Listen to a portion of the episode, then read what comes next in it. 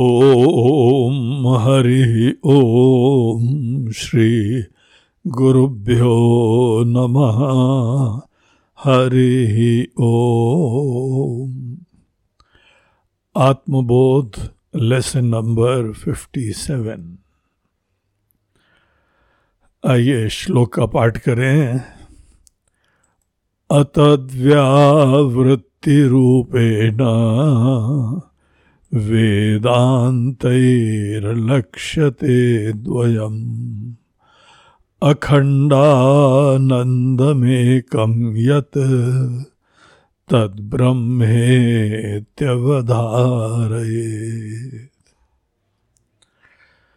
यहाँ पर भी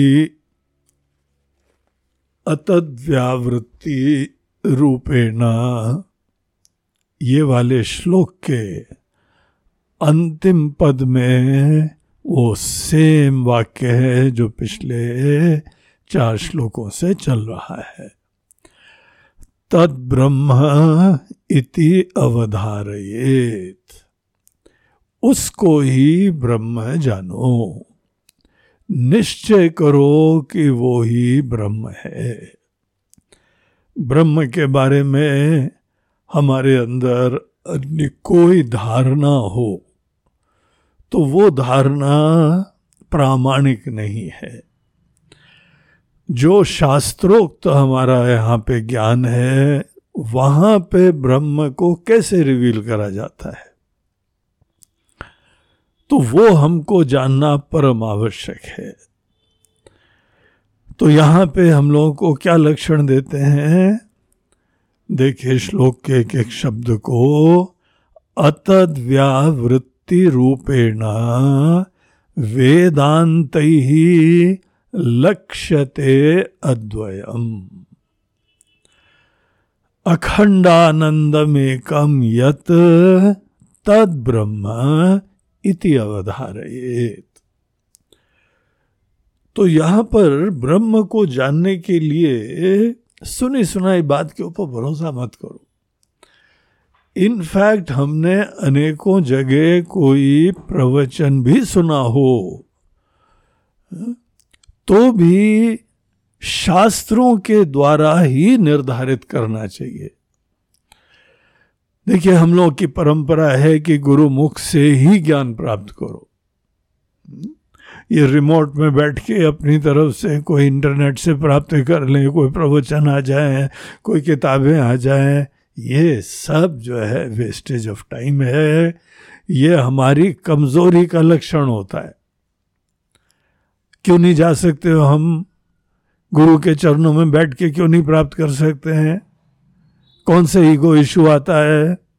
कौन सी आसक्तियाँ बाधा आती हैं? अगर हम गुरु के चरणों में, जहाँ पर भी हमको श्रद्धा है, श्रद्धा का ये रूप होना चाहिए कि सब चीज़ों को किनारे करके हम जो है, वह ब्रह्म का ज्ञान प्राप्त करें।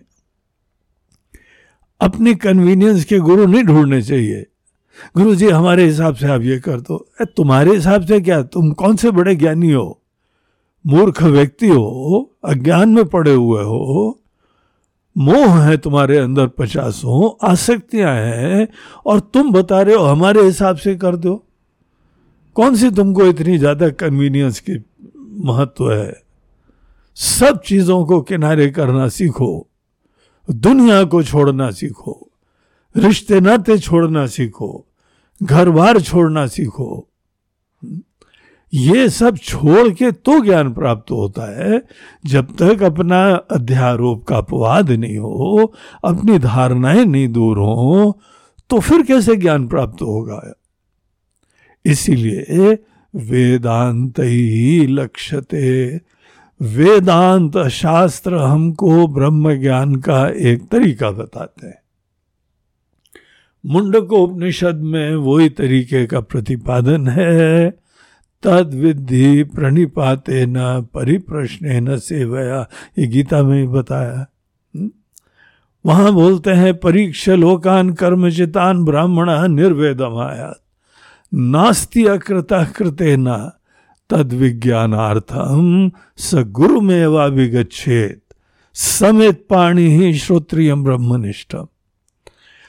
इतना महत्वपूर्ण ये मंत्र है, मुंडकोपनिषद का कि कर्म के क्षेत्र की परीक्षा करो और सब कर्म की प्रेरणाएँ खत्म कर दो। कोई व्यवहार का जुगाड़ मत करो। और उसके उपरांत तद विज्ञानार्थम सुना सुना है, उससे विज्ञान नहीं होएगा। विज्ञान प्राप्त करना हो तद विज्ञानार्थम स गुरु मेवा भी गच्छेत सब फकीरी से गुरु के पास जाओ, सब छोड़ के जाओ।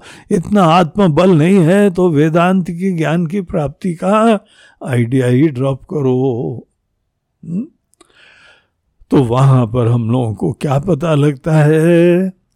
यही वेदांत ही लक्ष्यते वेदांत शास्त्र का शब्द पढ़ने से ज्ञान नहीं होता है।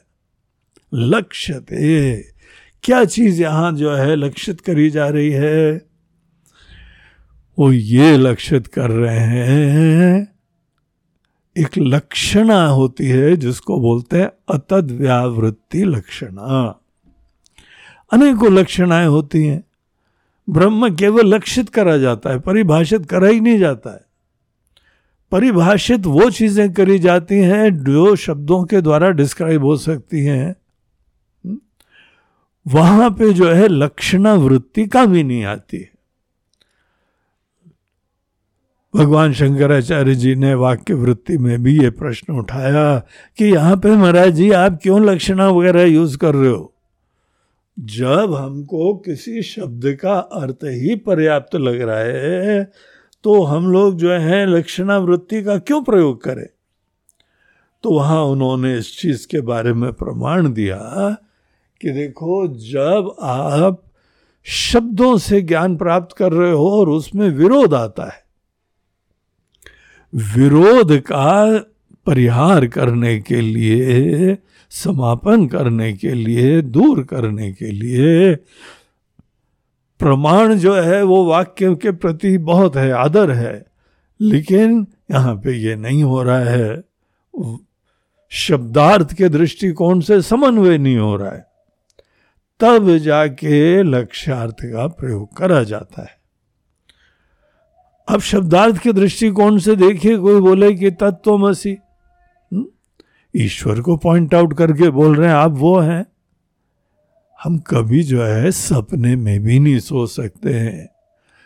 ईश्वर के ज्ञान की जो है, विचार करो, पूरे ब्रह्मांड को बनाने वाले, हमारे शरीर, हमारे मन, हमारा जीव, सब चीज़ बनाने वाले, ऐसे परमात्मा के साथ हम कैसे एक हो सकते हैं? यहाँ कुछ भी ज्ञान नहीं है दुनिया भर का। राम जी लक्ष्मण जी को बोलते हैं, उसी को जीव जानो लक्ष्मण, जो ना अपने बारे में जाने। न ईश्वर के बारे में जाने, न जगत के बारे में सब जाने। सब चीज़ों का छोटा छोटा ज्ञान सत्य ही ज्ञान। अब जो इसी के अंदर सोच रहा है कि हम बहुत ही ज्ञानी हो गए तो वो तो महामूर्ख आदमी है, मोहित व्यक्ति गूढ़ माया के अंदर पड़ हुआ है। तो ऐसे भ्रम से दूर होना चाहिए और गुरु के पास जाके ही लक्ष्यार्थ को जाना जाता है। जाने मात्र से अध्यारोप खत्म हो जाते हैं। नहीं जाओ तो अध्यारोप बनाए रख के फिर ज्ञान प्राप्त करने की कोशिश होती है। तो यहाँ पे पहला लक्षण होता है, जिसको तटस्थ लक्षण बोलते हैं। दूसरा लक्षण होता है, स्वरूप लक्षण बोलते हैं। तीसरा होता है अतद व्यावृत्ति लक्षण। तटस्थ लक्षण में जो कोई अनकनेक्टेड सी चीज़ होती है, लेकिन इस समय हमको साथ में दिखाई पड़ रही है, उसको निमित्त बना के जब लक्षणा दी जाती है, उसको बोलते हैं तटस्थ लक्षण। और इसका प्रसिद्ध एग्ज़ाम्पल ये है कि कि कहीं पर देखो किसी का घर है, आपने बोला कि वो देखो वहाँ पे पांडे जी का घर है। पांडे जी का घर वही है जहाँ पे वो कौआ बैठा हुआ है। आपने दूर से किसी को पॉइंट आउट करा और वो वहाँ पे जाके उनको घर भी मिल गया। लेकिन ये जो है, उनका एड्रेस नहीं हो सकता है कि जहाँ कौआ है, वही पांडे पांडे जी का घर है। ये तो इत्तेफाक की बात थी, संयोग की बात थी कि जब हमको ज्ञान दिया जा रहा है, उस समय कोई कौए राम बैठे हुए थे वहाँ पे। और इसलिए उनको बता दिया गया और वो समझ भी गए। जिसके वजह से सृष्टि होती है, स्थिति होती है, विनाश होता है, वो ब्रह्म है। तद विजिज्ञासस्व तद ब्रह्मेति यतो वाईमानी भूतानी जायंती ये भी यहाँ पे तटस्थ लक्षण है। सृष्टि परमार्थिक रूप से होती नहीं है। इसीलिए अगर कोई व्यक्ति इस लक्षण को परमानेंटली समझ के बैठे कि जहाँ से दुनिया आई है, जिसमें दुनिया स्थित है, दुनिया चली जाएगी।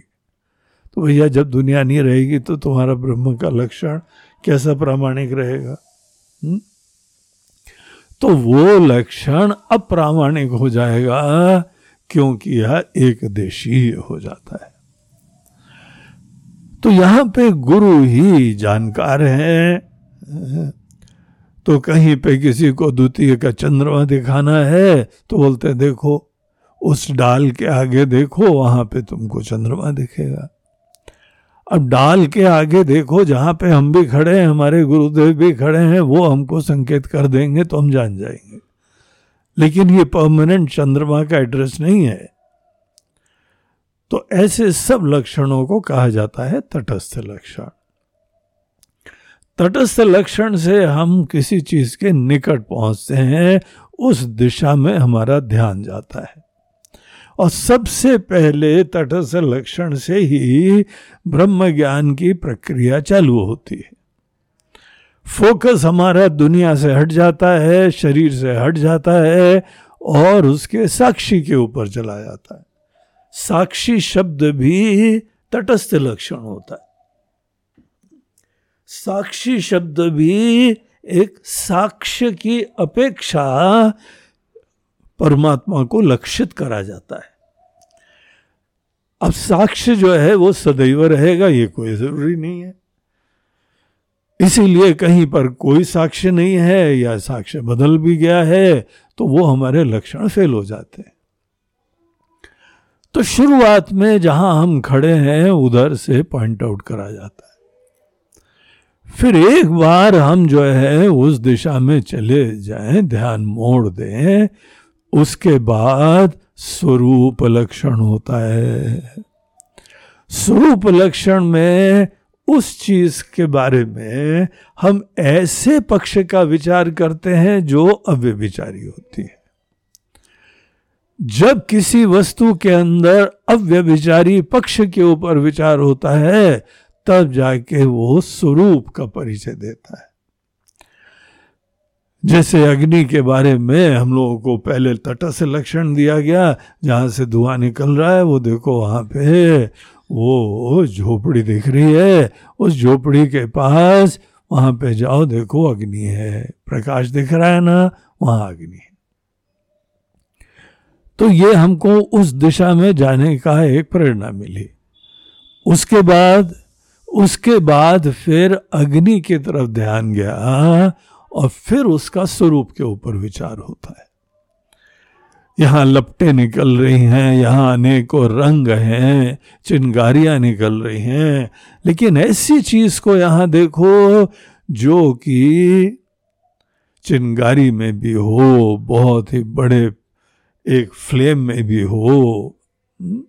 हर जगह एक चीज़ कौन सी है जो व्यभिचारी है? वो अग्नि के साथ जोड़ते हैं। और वो है उष्णता। उष्णता जहाँ पर आएगी, वो फिर अग्नि का परिचय हो जाएगा। तो ये जो है स्वरूप लक्षण होता है। अपने केस में साक्षी की तरफ़ ध्यान मोड़ना, दृष्टा की तरफ़ ध्यान मोड़ना, ये सब तटस्थ लक्षण हुआ। उसके बाद अपने अंदर ये चेतन तत्व की तरफ़ ध्यान मोड़ना, ये स्वरूप लक्षण हुआ। लेकिन तब भी ज्ञान पूरा नहीं होता है अब आत्मा को सदैव साक्षी समझो तो अभी भी आप अज्ञान में पड़े हो, द्वैत में खड़े हुए हो हम्म? तो यहाँ पर तीसरा प्रकार का लक्षण आता है, जिसको बोलते हैं अतद व्यावृत्ति लक्षण अतद व्यावृत्ति लक्षण उसको बोलते हैं न तत् न तत् हाँ? तो किसी भी विषय के अंदर उपाधि का जो पहलू होता है, वो उसका ही निषेध करा जाता है। उसको असार बताया जाता है, उसको मिथ्या बताया जाता है, उसको महत्व विहीन करा जाता है। इसीलिए बोलते हैं, अतद व्यावृत्ति। न तद न तद। ये नेति नेति शब्द का ही ये नाम होता है। नेति नेति का जो लक्षण होता है, उसको अतद व्यावृत्ति लक्षण कहते हैं। तो अतद व्यावृत्ति रूपेण, किसी भी चीज़ को, साक्षी को आप देख रहे हो। साक्षी को देखते हुए फिर इसके अंदर हमको दो चीज़ें हैं जो अलग करनी होती हैं। दृष्टा को देख रहे हो, इसमें दो पक्ष हैं। एक चेतना है और एक दृष्टृत्व की उपाधि है। दृष्टृत्व की उपाधि, ये जो है वो स्वाभाविक नहीं होती है, नैमित्तिक होती है। जब ये दृष्टत्व की उपाधि हुई तो हम दृष्टा बन के स्थित हो गए, श्रोतृत्व की उपाधि हुई तो श्रोता बन के खड़े हो गए। तो यहाँ पे दृष्टा के अंदर दो पक्ष हैं। जो दृष्टित्व की उपाधि है, उसकी तरफ़ हमारे गुरुदेव ध्यान ले जाते हैं हमारा और ये बताते हैं, न तत्। ये तो अव्यभिचारी पक्ष नहीं है, व्यभिचारी है ये। देखो, इसका आवागमन होता है। तो इस तरीके से उपाधियों के पक्ष को, नाम रूपात्मक पक्ष को, गुणात्मक पक्ष को, विशिष्ट पक्ष को उस पक्ष को बाधित करा जाता है। और जब वो बाधित हो गया, ये मत बोलना कि हाँ समझ गया, आगे बताओ। ऐसे थोड़ी समझ गए। ये कोई बोलने मात्र से कोई बाधित थोड़ी हो जाता है। हमारे जीवन में उसकी असारता सिद्ध हो जाए अगर शरीर की जो है वह मिथ्यात्व का निश्चय करा है तो शरीर का न संबंध, न शरीर की व्यवस्था कुछ महत्व नहीं होना चाहिए। असार बना दो शरीर को। तब जाके जो है वो निषेध होता है। ये नहीं है कि हाँ समझ गए। समझने मात्र से निषेध हो जाए, ऐसा थोड़ी समझा जाता है। हमारे दिल में, हमारे व्यवहार में उतरना चाहिए। वो चीज़ हमारे लिए असार हो जाए। अब जैसे रिश्ते नाते हैं, उनको मिथ्या बताया जा रहा है। क्या छूटते हैं क्या सब? कि सब व्यवहार के लिए बने रहते हैं। नहीं नहीं, उसकी क्या गलती है? उसको क्यों छोड़ दें? और अरे छोड़ छाड़ क्या दो? तुम अपने दृष्टिकोण से संबंध को खत्म करो? तुम क्यों पकड़े बैठे हो? दूसरा अज्ञानी है, वो पकड़े तुमको बैठा रहे, समझ में आता है। तुम क्यों पकड़े हो? तो हमको असारता अपने दृष्टि से ऐसे निर्धारित करनी चाहिए कि हमारा उसके बगैर अब जो है वो काम चल जाता है। हम अस्तित्व को ढूंढ रहे हैं, शाश्वत तत्व को ढूंढ रहे हैं, व्यवहार की अनुकूलता हमारे बाधा नहीं बननी चाहिए। व्यवहार कई बार इतना महत्वपूर्ण हो जाता है कि वो हम छोड़ नहीं पाते हैं। और ब्रह्म को छोड़ देते हैं उस चक्कर में। हम्म? तो है ना ये अज्ञान की बात? मोह है ना ये चीज़? तो अतद व्यावृत्ति लक्षण से जो वेदांतों के द्वारा प्रतिपादित होता है। और ये जब तक करोगे नहीं भैया, तब तक कुछ नहीं पता लगेगा।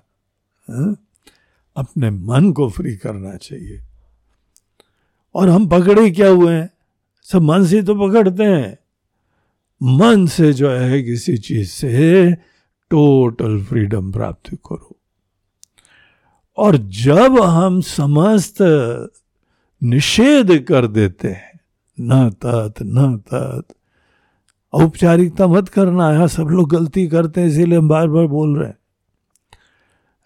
मन से टोटली फ्री हो जाओ। कोई नैतिक ज़िम्मेदारी, कोई भावनात्मक ज़िम्मेदारी कुछ नहीं होना चाहिए। ऐसे खाली हो जाओ। जब ऐसे हम अध्यारोप का अपवाद करते हैं, तब जो चीज़ पता लगती है, वो लक्षित करी जा रही है। सब चीज़ों का निषेध करने के बाद क्या होता है? कभी देखा है क्या? कि केवल कल्पना करिए। कल्पना ज्ञान का कोई भी विकल्प नहीं होता है। और जब तक कोई व्यक्ति कल्पना करता रहेगा, तब तक उसको ज्ञान की प्राप्ति नहीं होगी कल्पना होती है हमारे विक्षेप शक्ति के द्वारा। और विक्षेप शक्ति का आविर्भाव होता है, आवरण शक्ति की वजह से। नहीं पता है अप्रामाणिक ज्ञान के बजाय कल्पना का आश्रय ले लेते हैं हम लोग। हर साधक के जीवन में बहुत बड़ी गलती करता है। और एक बार ये गलती करता है तो बस फंस जाता है। अंधकार में पड़ा रहेगा। कल्पना एक के बाद एक चलती रहेंगी। क्यों वेदांत का ज्ञान जो है वह मुश्किल होता है? क्योंकि ये छोड़ने का काम सब नहीं कर पाते। अनेकों भावुकता, अनेकों जो है अटैचमेंट से बने होते हैं, उसको जस्टिफाई करना है। पता नहीं किसका किसका दृष्टांत ले आते हैं। वो ऋषि मुनि लोग अपनी पत्नी को थोड़ी छोड़े थे। वायर ऋषि मुनि लोग ने भले बाहर से नहीं छोड़ा, अंदर से छोड़ा तो तुम अंदर से पकड़े हो। बाहर से कई बार इधर उधर चले जाओगे, लेकिन मन से पकड़े हुए हो। तुम्हारी कोई तुलना ऋषि मुनियों से नहीं है। सब मन से छोड़ के देखो, अकेले होके देखो, विरक्त होके देखो। ऐसे जब हो जाओ, तब तुमको देखना चाहिए कि उस समय क्या विराजमान होता है। वो जो है, लक्षित करा जा रहा है। वो शाश्वत चीज़ है, अजन्मा चीज़ है, अविनाशी वस्तु है। चिन्मयी सत्ता। चिन्मयी सत्ता शब्द है, वो भी लक्षणा है। और लक्षणा फाइनली जो है, ये स्वरूप लक्षणा से काम नहीं बनता है। अतद व्यावृत्ति लक्षणा, ये फाइनल लक्षणा होती है। तो अतद व्यावृत्ति रूपेण वेदांत लक्षते अद्वयम। वो लक्षणा जब सिद्ध होती है, जब आपको पता लगेगा, तब अद्वय की सिद्धि होती है। अद्वय भी कल्पना नहीं है। सब में एक है, सब में एक क्या एक है भाई? बगैर छोड़े छाड़े एक है। बगैर बाधित करे एक है। अपने धन दौलत, घर, बार, मियाँ, बीबी, इन सबको किनारे कर नहीं पा रहे हो। मन में उनके साथ जो है, वो अभिनिवेश बना हुआ है और बोल रहे हो कि सब एक है। क्यों अपना जीवन खरवा खराब करते हो भैया? इनको छोड़ के देखो। अद्वैत तत्व यहीं पे सामने मिलेगा। अद्वयम सब द्वैत। द्वैत कौन सा होता है? द्वैत सीकर और सट का द्वैत होता है। दृष्टा दृश्य का द्वैत होता है, ज्ञाता ज्ञेय का द्वैत होता है। ये द्वैत को जब समाप्त करा जाता है, तभी अधिष्ठान का ज्ञान होता है। अखंडानंद में कम यत, और ये जो अद्वैत तत्व है, वो ही अखंड तत्व है। और अखंड तत्व आपको आनंद की तरीके से पता लगना चाहिए। हम ही वो अखंड आनंद है। देखिए, आनंद के बारे में हम एक बार बता रहे थे कि इसके बारे में शुरुआत में बहुत महत्व नहीं देना चाहिए, नहीं तो भोक्तृत्व तो बना रहता है। हमको सत और चित, ये जो दो स्वरूप लक्षण है इसको ही शुरुआत में लेना चाहिए चिंतन के लिए। और यही सचित जब अखंड हो जाता है अद्वितीय सब द्वैत खत्म हो जाते हैं, तब यही चेतना आनंद की तरह अभिव्यक्त होती है। जो चीज़ चेतना की तरह अभिव्यक्त हो रही है, वो ही आनंद की तरह अभिव्यक्त होगी क्योंकि वही तो आनंद है। सत ही चित है, चित ही आनंद है। लेकिन जब तक आपको केवल चित दिखाई पड़ती है, आनंद नहीं दिखाई पड़ता है, बहुत अच्छी तरह समझ लो कि अभी खंड बना हुआ है, द्वैत बना हुआ है। आनंद की स्फुरना। द्वैत और खंड इसके अभाव का सूचक होती है। अब एक दृष्टांत की तरीके से आप ये सोच लीजिए कि कोई भोग है, बाहर का कोई इष्ट वस्तु है, इष्ट अनुभूति है, कोई व्यक्ति है, उसका जो है वो आपको भोग करना है। शुरुआत में वो भोज्य वस्तु आपसे अलग है। अलग है तो आप चेतन की तरह रहोगे। और जब आप उससे एक हो जाते हैं तो वहीं पे, उसी जगह पे आनंद की स्फुरना होती है। तो इसीलिए आनंद की अनुभूति द्वैत के खंड के अभाव का सूचक होती है। और इसीलिए अगर वेदांत शास्त्र के हिसाब से हम चलेंगे ना तो हम उस अद्वैत तक पहुँच जाएँगे, नहीं तो केवल शब्दों में अटके रहेंगे। अखंड आनंद बहुत सुंदर शब्द है। अखंड ही आनंद होता है, खंड में आनंद गायब हो जाता है। जहाँ खंड उत्पन्न हुआ, आनंद गायब, केवल चेतना की तरह भी व्यक्ति चालू होती है। विवेक भी खत्म हो गया तो चेतना का भी ध्यान नहीं रहता है, केवल सत्ता बनी रहती है। सत्ता सबसे ज़्यादा स्थूल लक्षण है, फिर चेतना उसके बाद सूक्ष्म लक्षण है, और सबसे सूक्ष्म आनंद स्वरूपता का लक्षण होता है। तो ये हमारी एक यात्रा है। शुरुआत में ब्रह्म का, आत्मा का तटस्थ लक्षण लीजिए। फिर उसके बाद स्वरूप लक्षण का प्रयोग करो। और स्वरूप लक्षण में जहाँ पे सब द्वैत और खंड समाप्त तो हो जाए, उसी जगह आनंद विराजमान होता है। लेकिन ये बौद्धिक नहीं करना, दिल से करना, दिल को साफ़ कर दो। दिल में सब दुनिया भर के कचरे हैं, उन कचरों को निकाल के फेंको। और जब अखंड तत्व देखते हैं ना तो वही एक होता है, अद्वितीय होता है। एकमेव अद्वितीयम। उपनिषद ये शब्द यूज़ करते हैं। एकम, एव अद्वितीय। तीन तीन प्रकार से सब द्वैत का निषेध करते हैं। एकम, एव, अद्वितीय, तीनों में अन्य का निषेध करा जाता है। तो समग्रता से अपने दिल से निकाल के फेंको। फिर हमको खुद ही जो दिखाई पड़ता है यथ जो होता है, तद ब्रह्म इति उसी को ब्रह्म निश्चय करो। ब्रह्म के बारे में अन्य हमारी आज तक निश्चित रूप से समझ थी, वो समझ शास्त्र उसको बोल रहे हैं, उपेक्षा करने योग्य है और शास्त्रों के द्वारा प्रतिपादित जो लक्षण होता है, वो ही महत्वपूर्ण होता है।